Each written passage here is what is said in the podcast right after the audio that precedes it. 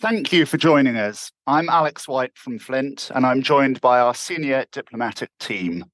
Our founder, Sir Simon Fraser, who previously led the UK Foreign Office, Matthew Lehrfeld, previously from the US State Department, and Hayfa Matar, previously of the Bahraini Foreign Ministry. This call is a continuation of the discussion that we had in the immediate aftermath of the attacks on October the 7th. As before, the normal rules apply. We will spend around 20 to 25 minutes in discussion. I'm afraid your mics are muted, but if you'd like to follow up on any aspects of what we cover today, do please get in touch with either me or your normal Flint contact. We're going to break the discussion into two parts today, focusing first on the immediate implications in the region before zooming out a little bit to look at the important wider implications for the global system and for the global economy. Two caveats. Um, of course, the situation on the ground is both very fast moving uh, and very difficult. And there's a lot of suffering on both sides, which arouses strong emotions. Our approach to this discussion will be to be objective and analytical while respecting that and being forward looking in our analysis. Uh, thank you for joining us. I, am going to kick off with you, Simon. Uh, and if we could start just with a, a summary of where we think we are. We are a month after the attacks of October the 7th. How do we expect the situation on the ground to develop in the short term? Well, thank you very much, Alex. As you say, events are fast moving, so it's not always easy to stand back, but let's endeavor to do so. I think the first thing I would say is that I do expect the military operations to continue. the Israelis now seem to have gained effective control of Gaza City, uh, but they will have further objectives. And because of the nature of the fighting, I think the humanitarian situation in Gaza is likely to continue to deteriorate before it gets better. Uh, and I do think we need to expect an ongoing and protracted military operation. So Israel is going to press ahead with its military objectives. And the questions that that raises for me are first of all, can they militarily achieve those objectives at an acceptable cost in terms of their own losses? And I think the answer to that is probably yes, but Hamas are effective and well organized. So this is going to be difficult for the Israeli troops. And secondly, how far are they going to be able to go before the humanitarian cost becomes so unbearable and international pressure mounts to such an extent that they really have to uh, accede to those pressures? Uh, my assessment of that is that the US is not going to press Israel for a ceasefire as opposed to shorter humanitarian pauses until it feels it really has to. But clearly, the US is now pressing harder for humanitarian pauses and for access to aid. Um, meanwhile, the US is going to pursue diplomacy to calm regional concerns, to discourage and deter escalation, and to start to lay the groundwork for post conflict negotiations. So, in this, the US is the diplomatic mediator, but we do have to bear in mind that the US is also firmly supportive of Israeli strategy against Hamas.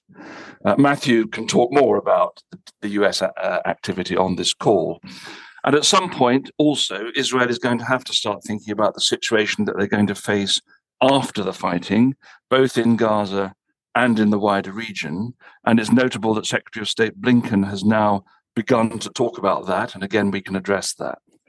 So that's the immediate situation. One final point the big question beyond that in the short term is uh, is there going to be more escalation? So we've seen some escalation, but uh, I would say that so far the signs are that Iran and its proxies are being relatively restrained. So I think that we are likely to see the military activity limited to the periphery of Israel. That seems to be the central case at the moment, perhaps spreading in parts of the West Bank and South Lebanon. And of course, there have been sporadic attacks on US targets, which we can talk about as well. Uh, I think Hayfa is best place of those of us on this call to look at those issues. So I'll hand back to you, Alex. Great, thanks, Simon. Look, um, Matthew, let's let's turn to you. Uh, there's there's obviously an enormous amount of diplomatic activity going on around the conflict, uh, both visible and I'm sure an awful lot under the surface as well.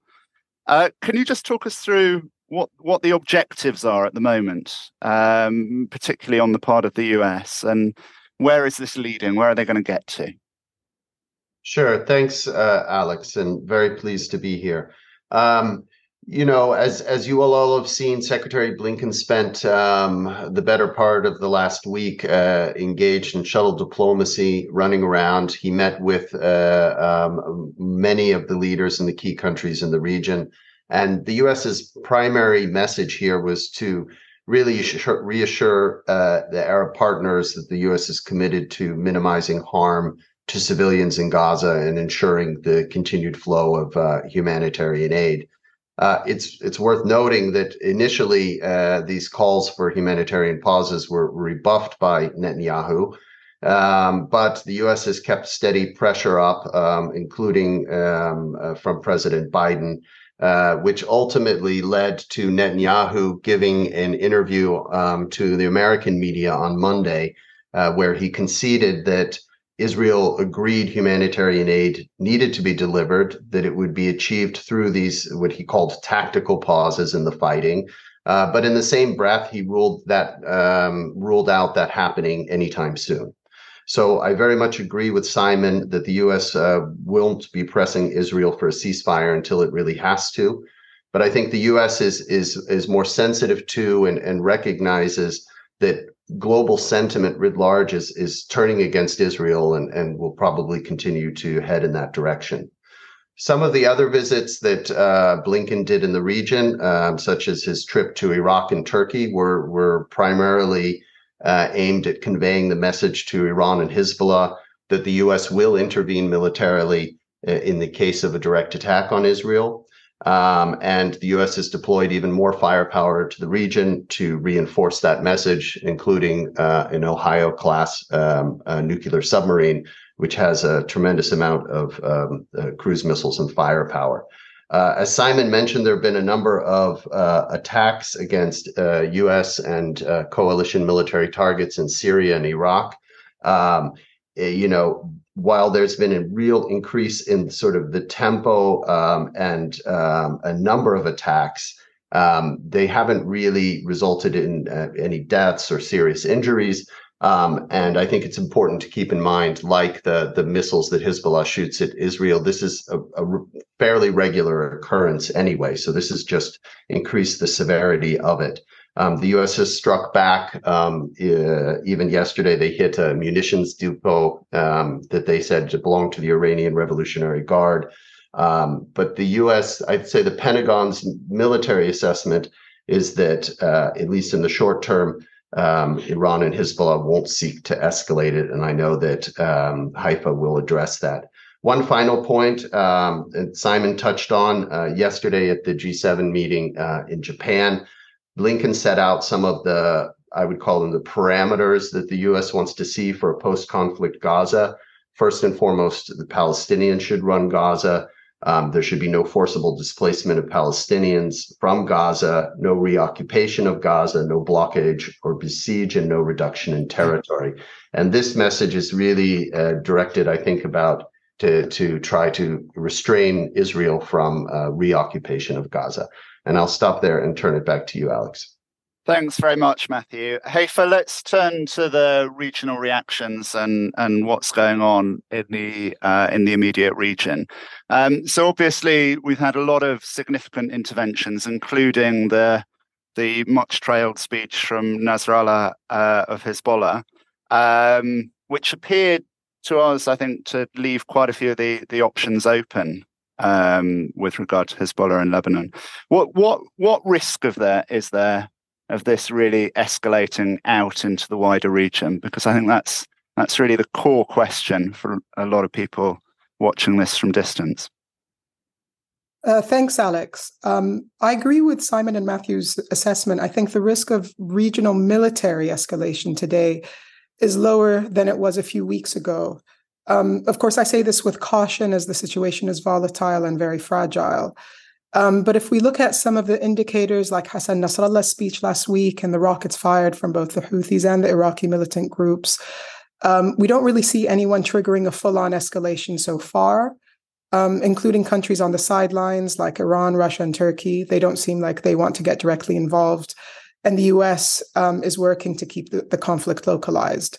Matthew, you mentioned humanitarian pauses. There have been reports today um, that negotiations are underway to reach a three day humanitarian ceasefire in exchange in Gaza in exchange for the release of about a dozen hostages held by Hamas, which is being brokered by Qatar, Egypt, and the US. Um, we'll see how um, those neg- negotiations go.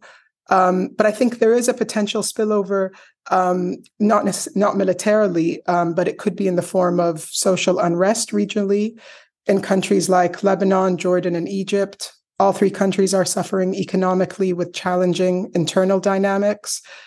And if you combine that with populations that are angry and frustrated by how their governments are responding to the war, it could lead to social unrest. Uh, so far, the protests in support of Palestinians across the Arab world are mostly peaceful, but this can change and they can quickly turn to anti government protests. Um, we saw this recently in Egypt. Diplomatically, there has been a fallout that will be felt for several months to come. Um, several countries like Jordan, Turkey, Chad, Chile, Honduras, Colombia, and South Africa have recalled their diplomats from Israel in protest of the military operations in Gaza. Um, Bolivia has severed diplomatic ties. I think the longer the war continues, the more difficult it will be for Arabs to engage with Israel and for Saudi Arabia to resuscitate efforts to normalize ties with them. On Saudi Arabia, they'll be hosting this weekend an emergency Arab League summit in the hope of seeing more common Arab political alignment. They'll also host an Organization of Islamic Cooperation Extraordinary Summit, which the Iranian president is scheduled to attend. Um, on Iran, I think it is focusing on positioning itself in the region for after the war. They want to contain this conflict because their priority is the survival of their regime, and a full on confrontation with Israel and the US will challenge that. They'll also want to preserve Hezbollah as a key line of defense and they don't plan to jeopardize that for the Palestinian cause. They've always used the Palestinian issue for their own gains. Um, I'll end there. Okay. Well, look, why don't we zoom out a little bit um, and talk about the uh, the global impact of the of the conflict?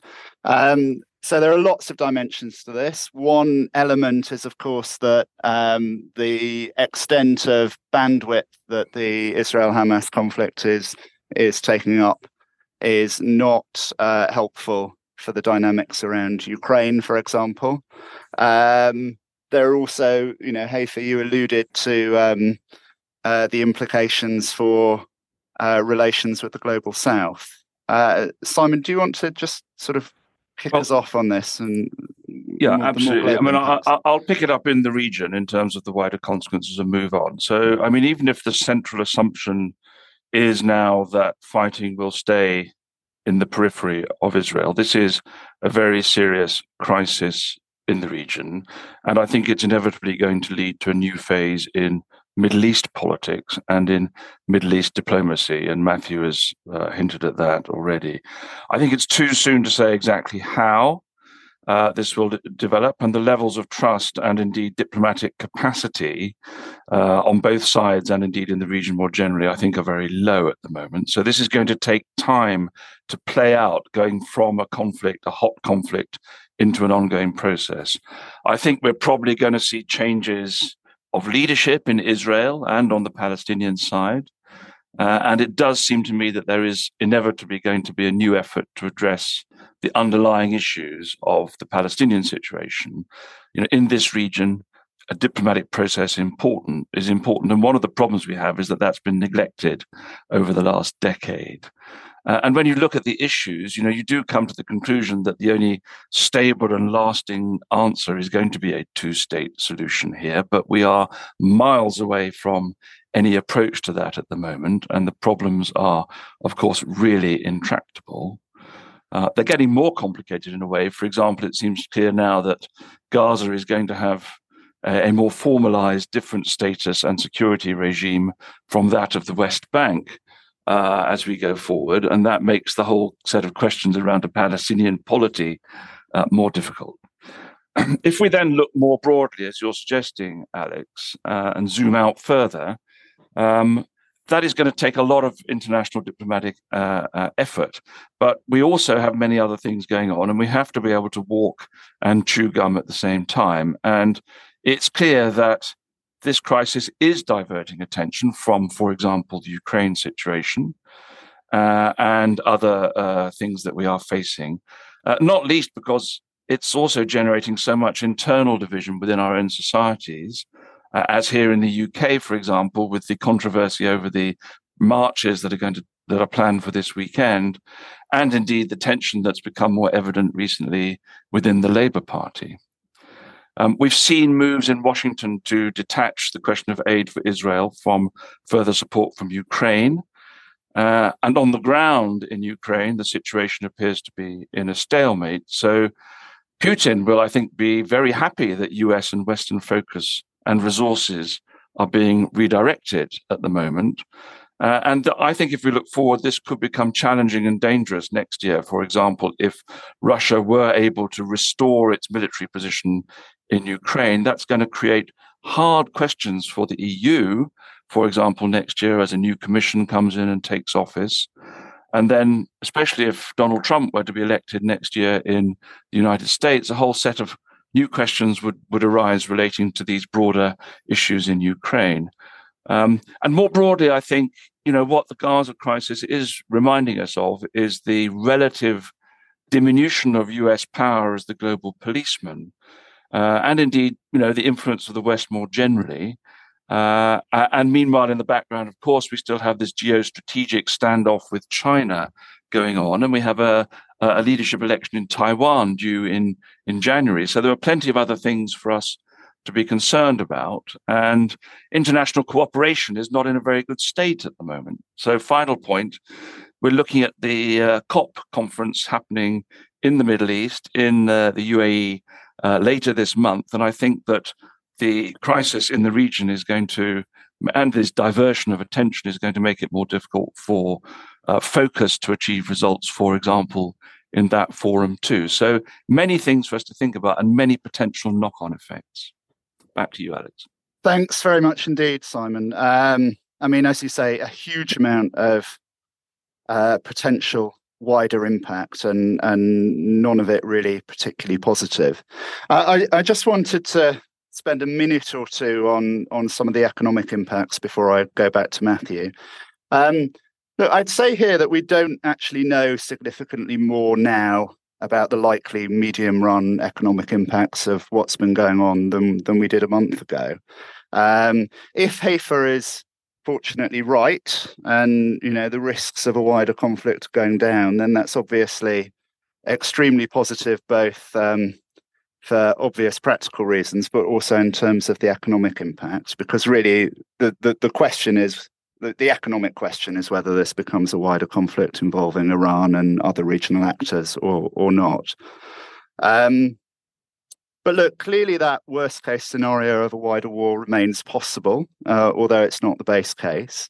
And and while it is there, while it remains a possibility, we, we have to live, I think, with a certain pool of uncertainty, which will weigh on sentiment, both within the region and more broadly.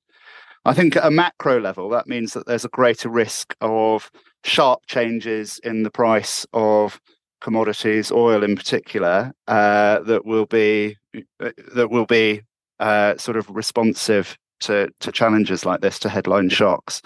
Um, and some of those shocks may not actually be endogenous to this conflict, but the fact that you've got this background uncertainty going on, I just I do think makes the likely sort of market behavior over the next uh, three to six months potentially choppier. Um, and as we talked about last time, the way in which these risks potentially interact with an uncertain interest rate environment are not encouraging.